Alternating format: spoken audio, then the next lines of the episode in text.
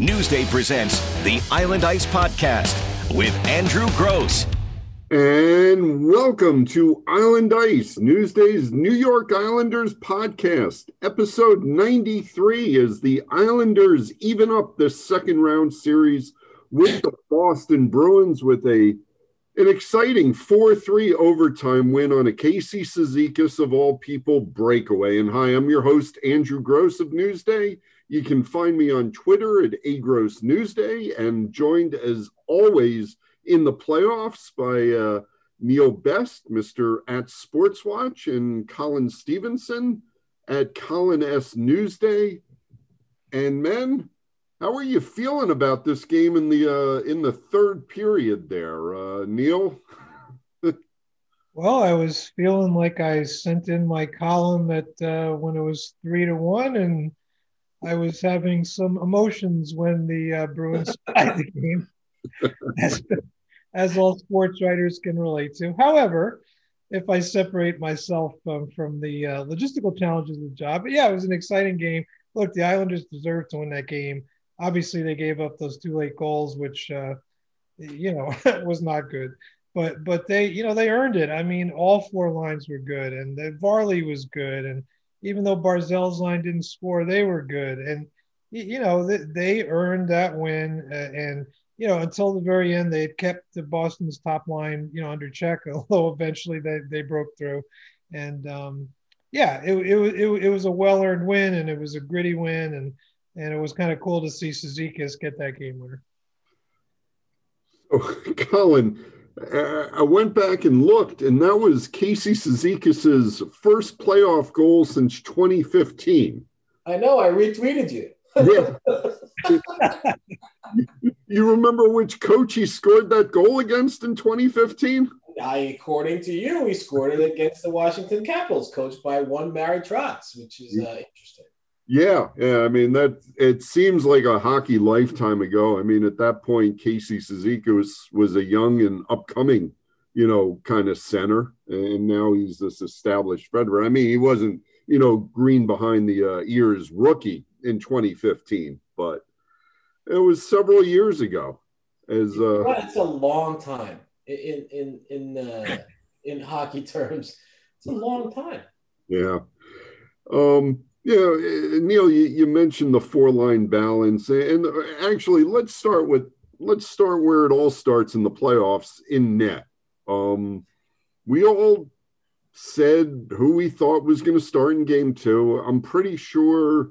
Was I wrong? I, I, I sort of forget, but I, I, I feel like I was wrong because I can't keep up with what Barry Trotz is thinking, although he makes it seem so simple after the games with these explanations that, well, you know, we, we just figured if, uh, you know, we'd ride Ilya Sorokin as long as we he could go. And, you know, if he lost game one, we'd turn to Varlamov. Done and done, right? it, it, it is, yeah. You know, it is interesting to me both after game one in the first series, which of course Sorokin actually won and, and they made the change. And after this one, you know, I, I think he's not lying when he says in his head – it's an easy decision. In our heads, it's like, well, no, Sorokin won four games and he looked pretty good. Yeah, he mostly played fine in game one, but it just sort of illustrates the confidence that he has in Varlamov. That in his head, no, this was a no-brainer. What are you guys talking about? And uh, so, yeah, before the game, I thought Sorokin would start and that Leo would not be on the first line. Well, sure enough, Sorokin doesn't start and Leo is on the first line. And then Varley plays well, and the first line, even though they didn't score a goal, they played well. So obviously, it appears that Barry Trotz knows more about hockey than I do. I know this is a shock to our listeners. What Barry Trotz does, I will concede that Barry Trotz knows more about hockey than me. Hey, Colin, you know. Uh... Yes, I did think that Varlamov would start. Yes. Yeah. No, no, no, no, no, no. I wasn't going to ask you that. I saw on Twitter you yeah you responded to, I believe, a Michael Klink who was who couldn't wait for this podcast because he said it was going to be lit. Right? yeah. And, and, and I'm trying to figure out the whole way back to the hotel what the heck we can do to make sure our podcast is lit. And, and, and I got to be honest, the only reason I know what lit is is because daughters. I had teenage daughters who would say lit all the time. And yeah. yeah, I, I didn't know what they were talking about for the longest time, but now I do. So, Colin, yeah. how, how can we make this lit? What are we going to do to make this lit here? Uh, Uncle Leo jokes. Okay. Neil, why do you hate Uncle Leo? I do not hate. I've never hated Uncle Leo, uh, despite you know Colin attacking me on Twitter during the game. I, I, all I said was I did not believe in him as a left wing on a number one line on a Stanley Cup team. Now, today he played well. That whole line played well. Again, still didn't score. He got them a power play. Oh, no, he did. No, absolutely. A goal. He, he absolutely annoyed an opponent into cross checking him for a key power play, which well, that's what he does. I'm again, I'm not an Uncle Leo hater. I thought they would take him off the, the top line they just still did not score a goal. However, they I, I, certainly agree that they had a good game, and Barzal had a lot of chances. Um, uh, yeah, so again, Trotz knew what he was doing by keeping that line together. They look good. So if they can keep that up, of course, eventually that's going to lead to some goals. Let, let me ask you, uh, Colin. Do you think? Because uh, I mean, you know, because we're knee jerk sports writers, right? And you know, and, and and and on an off day when Barry Trotz says, you know, it'll be the same 18 skaters, but he's he's probably going to change up the combination, and we go at it like drooling dogs. And you know, do you, in retrospect, do you think Barry Trotz ever had any inclination to change up his combinations, or was this just something to throw the Bruins off the scent, maybe? I think he never had any intention of changing his lines. Um, but, you know, because Barry's pretty, you know, I mean, he's pretty decisive. You would not have changed goalies. I would not have changed goalies. I thought he might, but I wouldn't have done it. Neil, you certainly wouldn't have done it.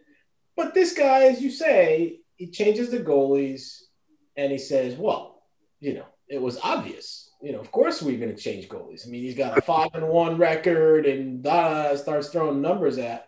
You know, I guess he plays well against uh, against Boston, right? He's five and one. Was Owen? It was it and two or whatever, or 0, 0 2 and one or whatever it is. So, um, so for Barry, it, it, it was it was as clear as day that you know the move to make was was to change goalies and he did it, you know, and he just he didn't let us know about it. And I, I think uh, you know there is a reason why he has Komarov playing with Barzal. And he just keeps saying, you know, you know, as nicely as he can, he keeps saying that Barzal should just like stop whining, you're playing with, and just do your job.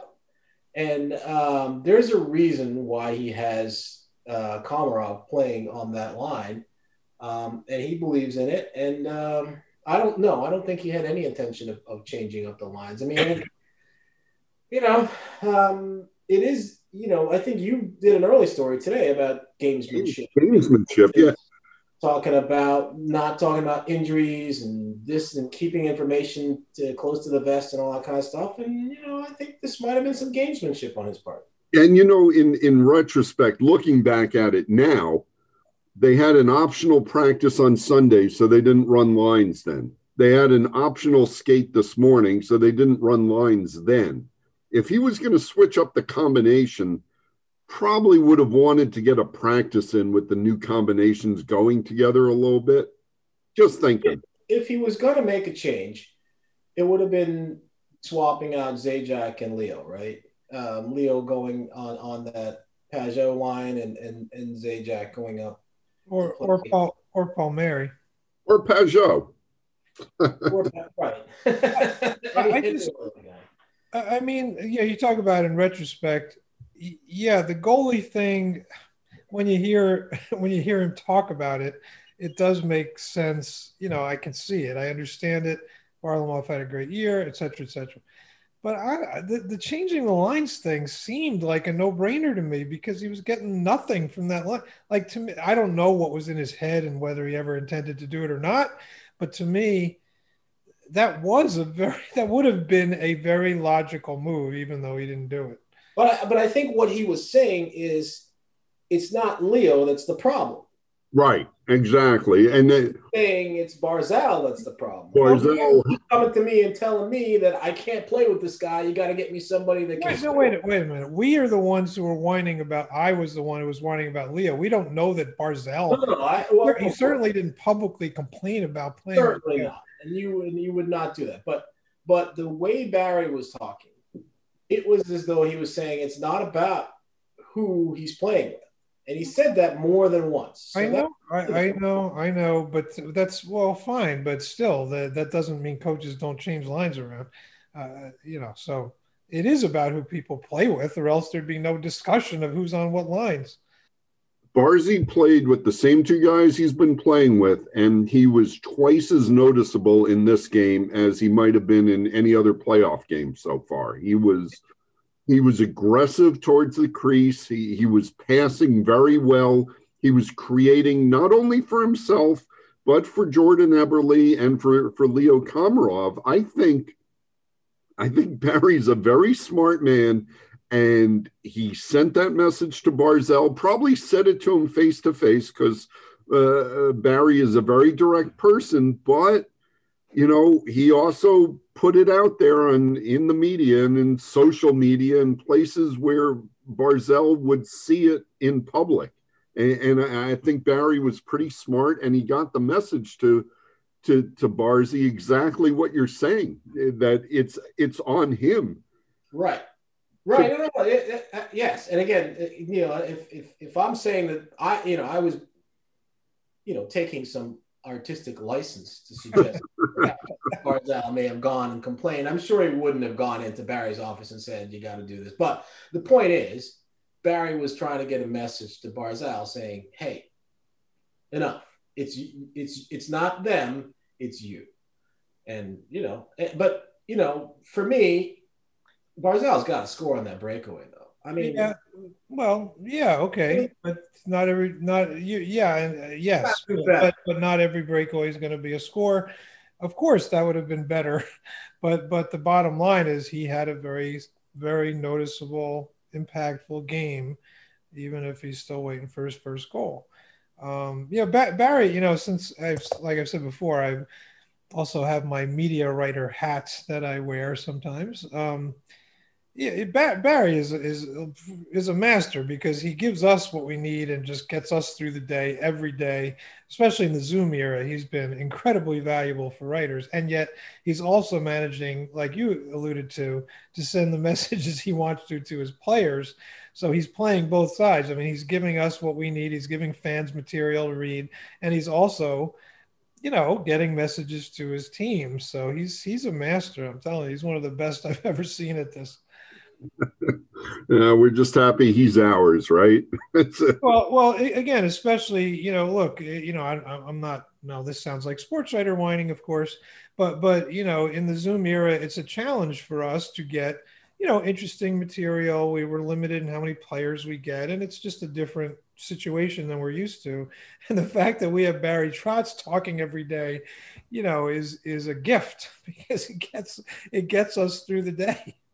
Well, we got two days now until game three back at Nassau Coliseum, which will not be packed at 27,422 people or, or whatever NBC was reporting. It will be 12,000 No, people. Joe Micheletti just misspoke a little bit by a few thousand. Come on.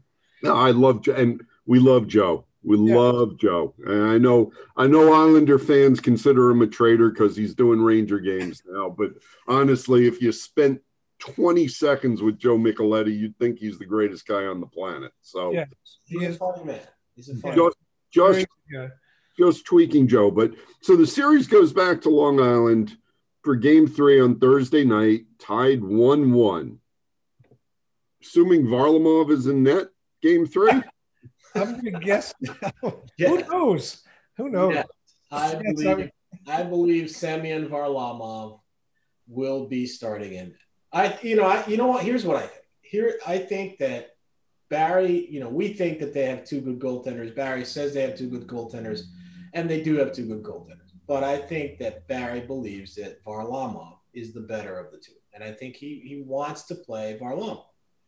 And you know, listen, he he put him in for game two against Pittsburgh. Guy gave a bad goal, then made 43 saves. They lost 2 1. Um, and then game three didn't go well, and he didn't play well. And so he took him out. And then the other guy won two more games or three more games to, to close out the series. And what are you going to do? You're not going to change him off of a, of a win like that. So he had to start him. You know, I think if he if he had his druthers, Barry, I think he would have started Varlamov in, in game one. But the other guy had won three games in a row. So he started him. And he played fine, but he didn't win. And so that kind of opened the door. And I think ultimately Barry's outlook on this is that Varlamov is the number one, period. Yeah, I agree. you're, you're exactly right. He was you know, I, I, yeah, I don't think he's lying when he says that he likes Sorokin and Sorokin's a good goalie, but there's also no question that he's he's just he's just waiting to get Varlamov back in there um, because he just has that comfort level, understandably. Um, like you said, you know, every like he says every time it comes up, the guy was like one of was our MVP and he's seven shutouts and all this yeah. stuff, all of which is true. And by the time people are listening to this, he may be a, a, a Vezina finalist you know, and, and Barry was, uh, you know, campaigning for votes in his post game presser, but uh, that that comes out late now, isn't it? well, yeah, it is. It is late, and he was talking to the wrong crew because we don't have a Vezina vote, but still. Um, on the other hand, and this is this is not Varlamov's fault because Nick Leddy got absolutely pantsed by Charlie Coyle. the Bruins scored on their first shot, and it had to bring up bad memories of Varlamov's two starts against the Penguins. And and the Islanders, they just, you know, they're a better team when they're not playing from behind. It it it worked out in the end today, tonight, but it's not a recipe I would recommend them trying if they're going to have ultimate success in this series against the Bruins. They they just can't give up goals on the first shot of the game. It was also exactly the type of shot that Sorokin is best at, you know, that moving side to side, getting his leg down. You know, you, you wonder uh, when that exact goal might maybe Sorokin makes the save, but of course it's all a moot point now. Um, but yeah, to your to your main point, these slow starts are not not helpful. I mean, against Pittsburgh, they were the by far the the lesser team in the first periods overall, and uh, Boston's more um, capable of making them pay for that. We, we, which you know, the lesser teams in the first period, but the Islanders made a living this season by being the better team in the third period, which is. And I, I know this is going to sound like, oh yeah, sure, right? Yeah, that's what you were thinking. But I, I swear, as it's three to one, I'm watching this game thinking the Islanders have to get another goal. They, they, they have to take a 4 1 lead here. I, I, I've been in too many games at TD Garden, regardless of which team I'm covering, where the Bruins just blow up your running story with late goals in the third period. It's, I mean, after that Berge, after the Bergeron goal, I, I was like thinking again for our selfish deadline purposes.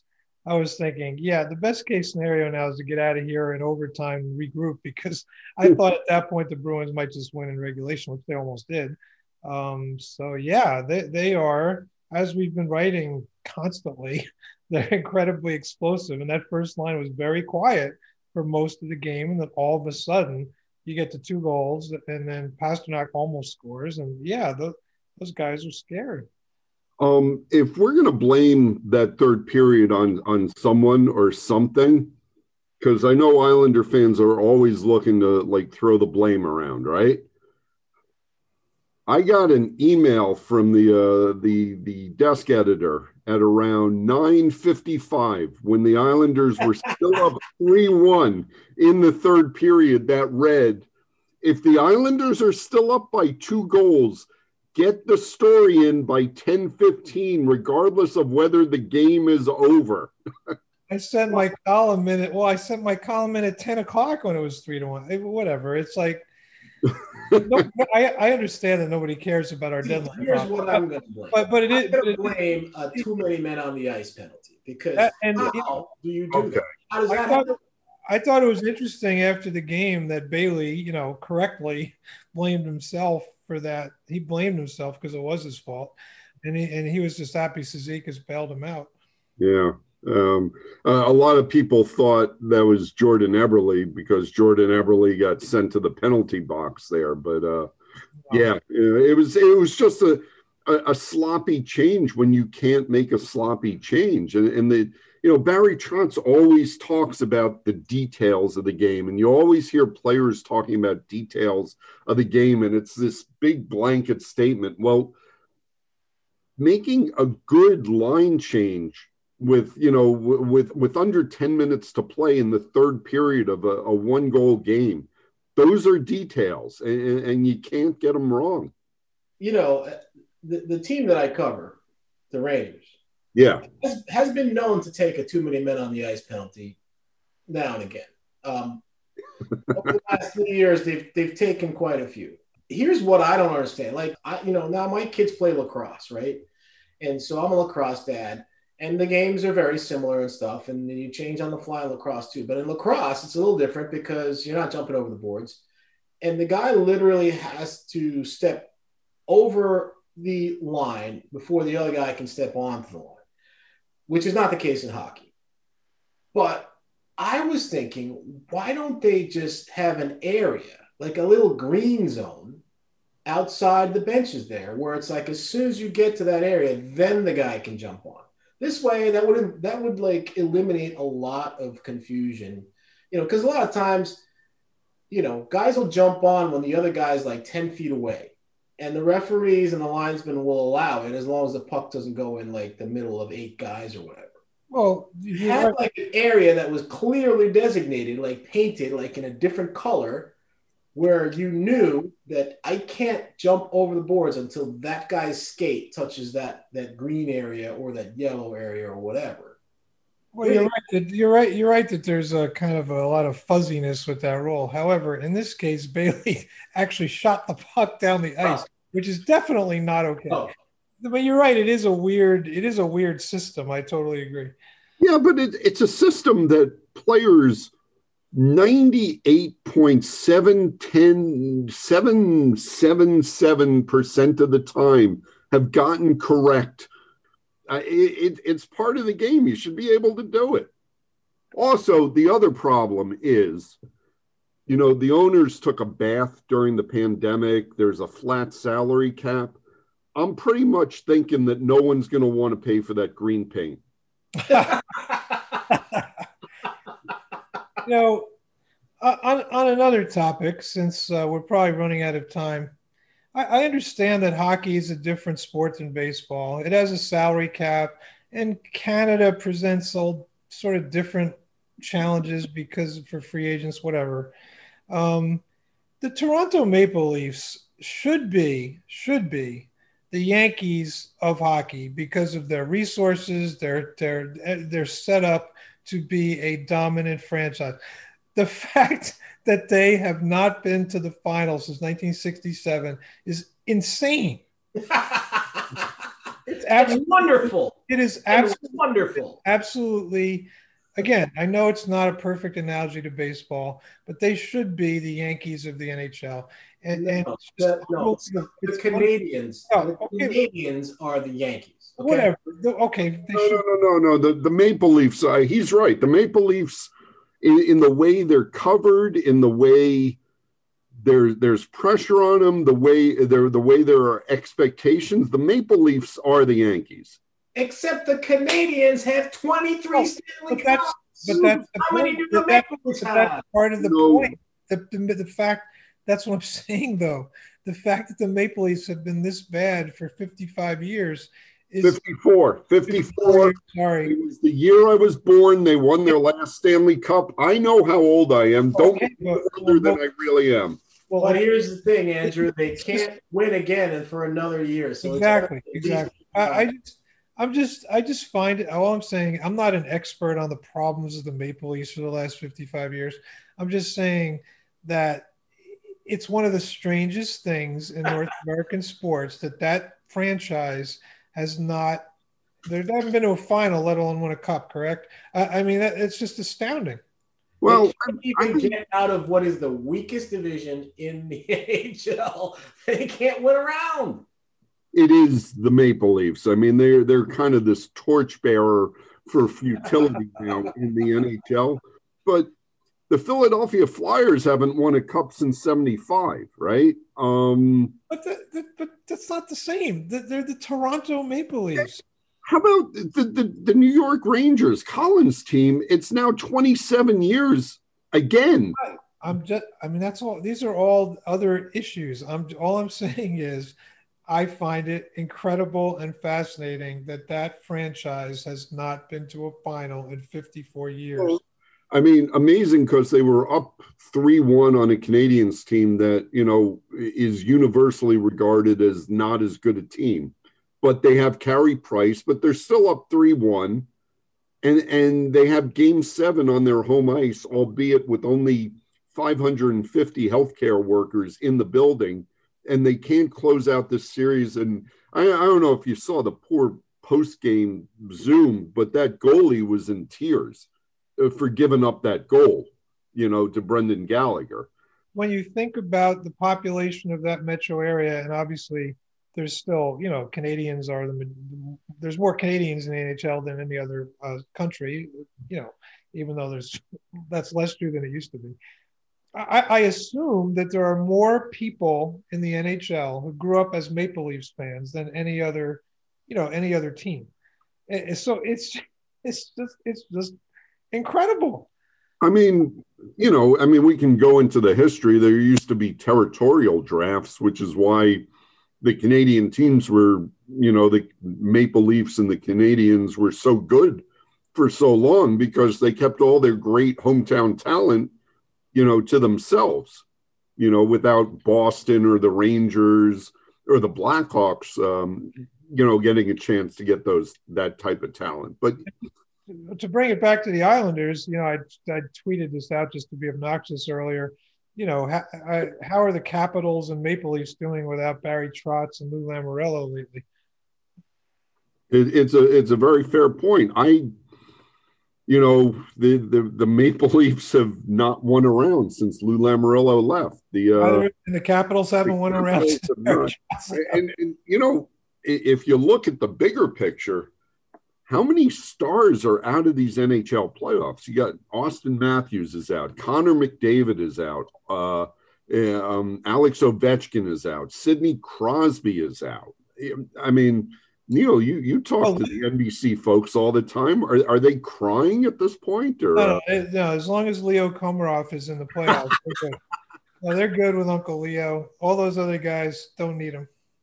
Uh, they have New York and Boston. Of course, it's you know it's the other New York, but you know. And, oh yeah, what, what's NBC going to do? Like not cover the NHL next year? That's already happening. So.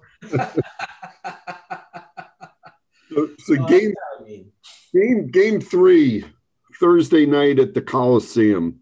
What's the capacity going to be? How many people are going to be in the building? 12,000. 12,000 on the nose.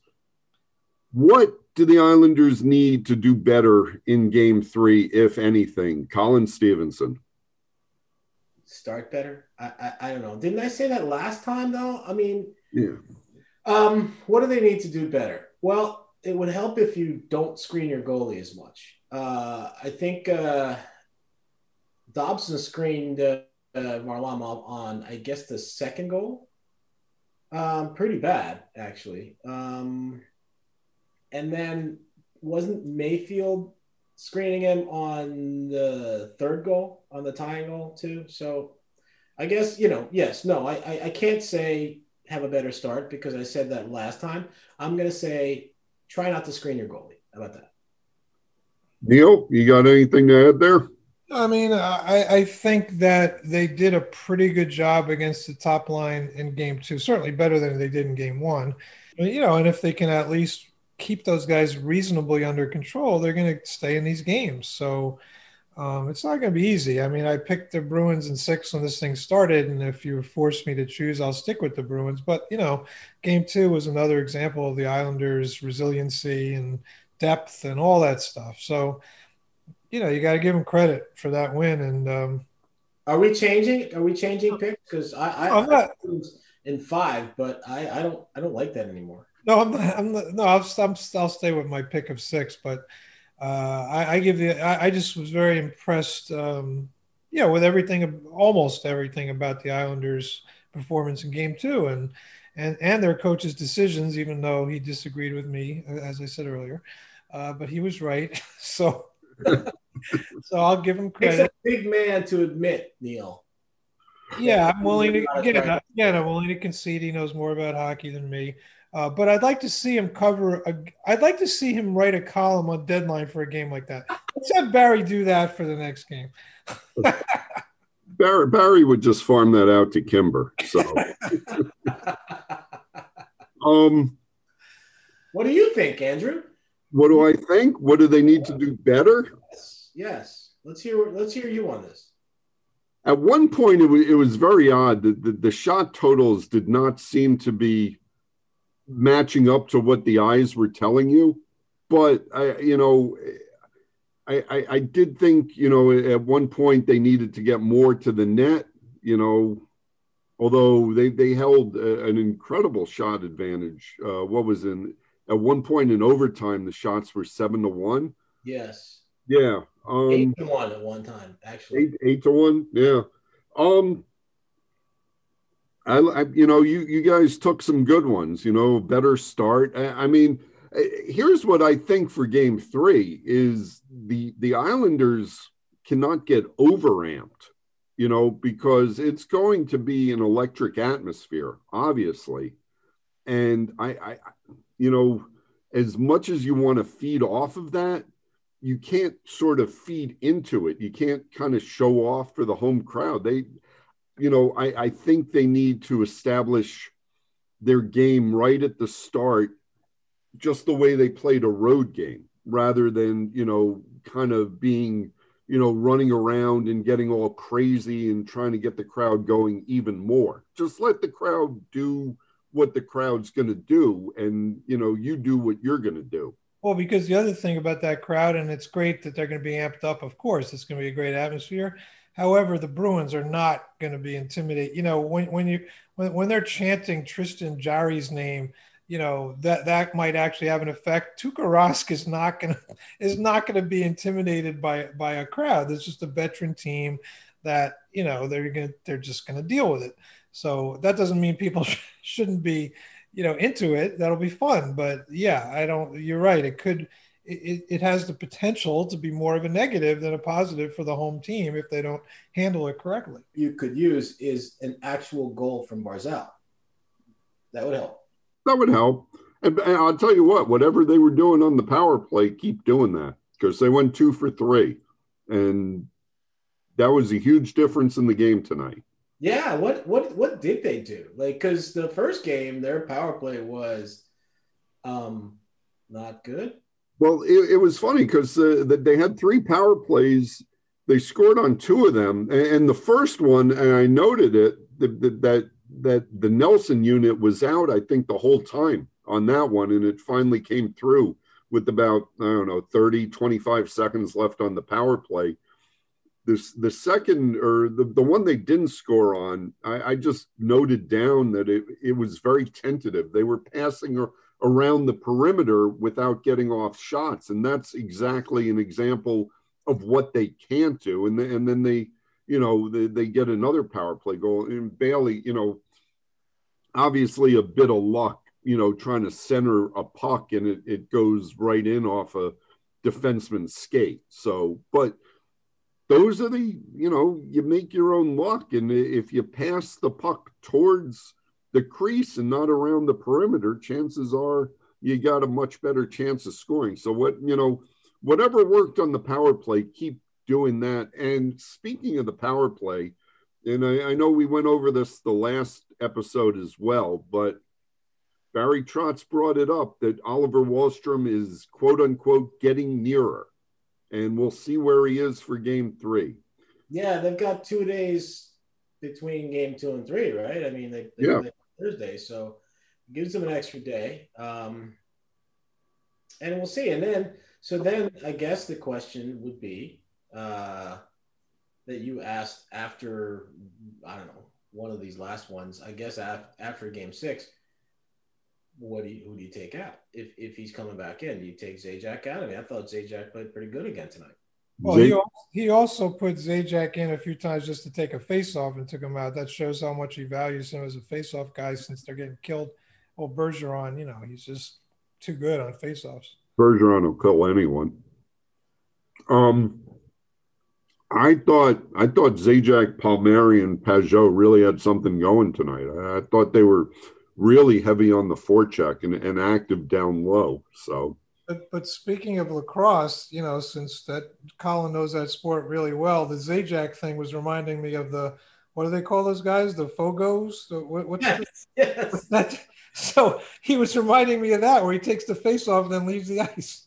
So, so, so, folks who are, who are listening, when when Neil says Fogo, what what that is is the the face-off guy in lacrosse. A lot of them are what they call Fogos, which is face-off and get off. So that's, that's where that comes from. So that's yes, that's uh that is very uh, reminiscent of uh, of lacrosse. That's that's true. all right, we're gonna uh, we're gonna park the speedboat back at the dock here. So uh, we'll uh, we'll be back with you after Game Three back at the Coliseum. That game again Thursday night. Islanders and Bruins, seven thirty, and then Saturday at the Coliseum at seven fifteen. And then we'll find out what Game Five on Monday back in Boston will be. So That'll be that'll be noon. Um, A Monday noon start, I think, would be good. you know, you know what's funny is like I think so. we pray for these afternoon games. The fans hate them because I, I'm aware of that, but They- I'm, they it's all about me. But it's all about me. I mean they're they're very upset even with six thirty because you know it doesn't give them enough time to get there from work. I You know, understand. I know. Especially with traffic the way it is these days. Oh my goodness. Long Island Railroad has got to get its schedule back because this is untenable. Just sitting and not moving on Long Island for hours on end. It's untenable. Let's just get the Bruins there uh, before you. You know, we got to get you there and the Bruins there. I'm thinking of buying one of those little like personal helicopters and just asking John Ledecky if he can clear a low parking area for me in the parking lot, and I'll just fly out there. News, Newsday will pay for that too. Oh, I knew they would. yeah. They charter helicopters for me all the time. No, no, no. I'm not talking about chartering a Oh. helicopter. I'm talking about those build your own helicopters, like a gyro. Oh, okay. Yeah. Don't do that. Anyway, so that's it for episode 93 of the Island Ice podcast. I want to thank, as always, Neil Best at Sports Watch, Colin Stephenson at Colin S. Newsday. I am Andrew Gross at A Gross Newsday. And you can also, if you would like, subscribe to Newsday Islanders Text, which is your direct connection to one on one communication with me and you can text 631 303 3766. That's 631 303 3766. Or go to newsday.com backslash Isles Text to start your 14 day trial subscription. Everything Colin, Neil, and I write, say, or get behind the camera to do is on newsday.com backslash Isles. And until after game three, happy hockey, everybody.